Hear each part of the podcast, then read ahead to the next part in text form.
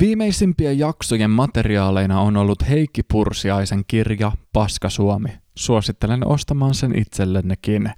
Tää on mun aiheena lähinnä siksi, koska kaikki muut lähdemateriaalit on pitkälti muualla Euroopassa tällä hetkellä, koska mä en tällä hetkellä pääse niitä hakemaan koronaviruksesta johtuvien liikkumarajoitusten seurauksena.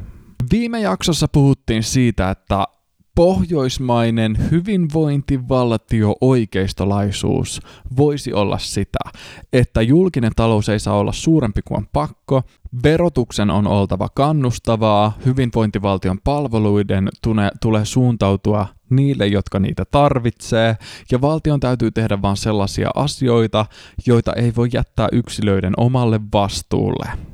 Ihmisellä on velvollisuus hoitaa asiansa ensisijaisesti itse, ja hyvinvointivaltion tehtävä on vakuuttaa elämän kovia iskuja vastaan.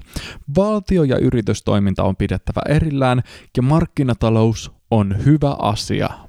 Ja tänään pohditaan sitä, että onko Suomessa varteen otettavaa oikeista puoluetta, koska jos olisi, niin se olisi kokoomus tai joku pienpuolue – mutta meitä kiinnostaa tänään se kokoomus, koska pienpuolueiden eteneminen politiikassa on Suomessa tehty aivan uskomattoman vaikeaksi. Heikki Pursiainen on sitä mieltä, että kokoomus ei täytä yhtään ainutta edellä mainituista hyvinvointivaltio-oikeistolaisuuden kriteereistä. Se ei aja ylpeästi pienempää julkista sektoria ja se rakastaa hyväosaisten tulonsiirtoja ja hyväosaisille suunnattuja julkisia palveluita, jotka voitaisiin aivan hyvin jättää markkinoiden varaan. Kokoomus ei kannata yksilön ja julkisen sektorin vastuunrajan merkittävää siirtämistä yksilön suuntaan, ja kokoomus kannattaa markkinataloutta hyvin valikoivasti. Mä hengasin jonkin aikaa kokoomuslaisten kanssa, mutta sitten mä huomasin, että nuorisojärjestössäkään ei olla erityisen oikeistolaisia tai, tai niinkään aatteellisia tai kunnianhimoisia. Nuorisojärjestön pitäisi olla puolueen aatteen radikaali eteenpäin viejä, ja itse asiassa persut, persujen nuorisojärjestö, se oli sitä vähän liikaa. Mutta ainakin sellainen nuorisojärjestö nimenomaan vastustaa monikulturismia ja ajaa persujen ainoaa tavoitetta, mikä siis rehellisesti sanottuna on monikulttuurisen katastrofin estäminen. Ja samoin perussuomalaisten johtaja Jussi halla on aivan täysin mukana siinä aatteessa. Mutta Petteri Orpo, Mulla ei ole paljon hyvää sanottavaa Petteri Orposta. Petteri Orpo on hävinnyt halla TV-väittelyssä silloin, kun halla oli väärässä ja Petteri Orpo oli oikeassa. Mutta silti hän menee häviämään. Mutta se ei ole Petteri Orpon suurin synti. Petteri Orpon suurin synti lienee se, että aina kun kokoomus, oikeasta puolue, puhuu leikkauksista, niin silloin puhutaan anteeksi pyytelevään sävyyn. Petteri Orpon johdolla kokoomus ei ole ylpeä paisuneen julkisen sektorin pienentämisestä edes vähän, vaan Petteri Orpon johdolla kokoomus pyytelee anteeksi leikkauksia ja lupaa perua leikkaukset heti kun rahaa on ja puolustautuu sillä, että myös edellinen hallitus leikkasi.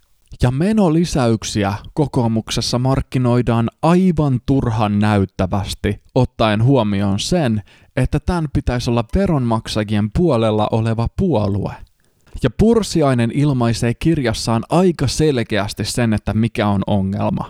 Leikkaukset nähdään välttämättömänä pahana, ja kun on kyse julkisen sektorin pienentämisestä, niin kyse ei ole siitä, että mikä on hyvää politiikkaa tähän hetkeen ja mikä on huonoa politiikkaa tähän hetkeen, vaan kyse on periaatteellisista valinnoista ja oikeiston pitäisi kannattaa pienempää julkista sektoria ja yksilön roolin korostamista.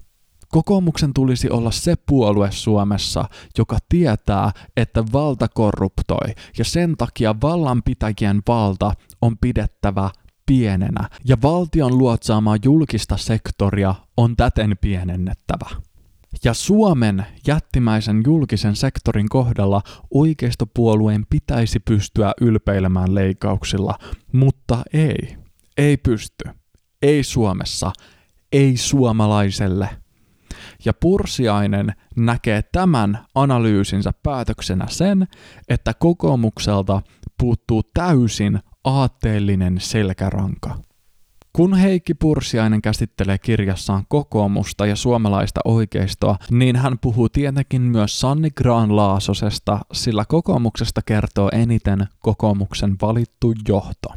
Ja tässä kohtaa Pursiainen kirjoittaa niin hyvin, että mä otan teille tästä suoran sitaatin. Ja tämän sitaatin tarkoituksena on todistaa se, että kokoomus rakastaa menolisäyksiä. Sitaatti. Kokoomuksen ministeri Sanni Graan Laasosen riemulla ei ollut rajaa, kun kirjailijoiden lainauskorvauksia oli saatu nostettua. Kokoomuksen mielestä on siis hienoa, kun kirjailijat pysyvät valtion palkkalistalla ja saavat vielä palkan korotuksen. Kun saman ministerin Twitter-tilillä tekee haun hakusanalla hashtag hyvä uutinen, saa suuren joukon osumia – Kaikkia yhdistää se, että kysymyksessä on valtion lisärahoituksen myöntäminen siihen tai tähän hyvään tarkoitukseen. Veronmaksajan rahan säästäminen tai valtion pienentäminen tai yksilön vastuun lisääminen ei koskaan ole Sanni Graan Laasosen mielestä hashtag hyvä uutinen. Suomi tarvitsisi oikeistopuolueen, jonka mielestä valtion pienentäminen ei suinkaan suurentaminen, olisi hashtag hyvä uutinen.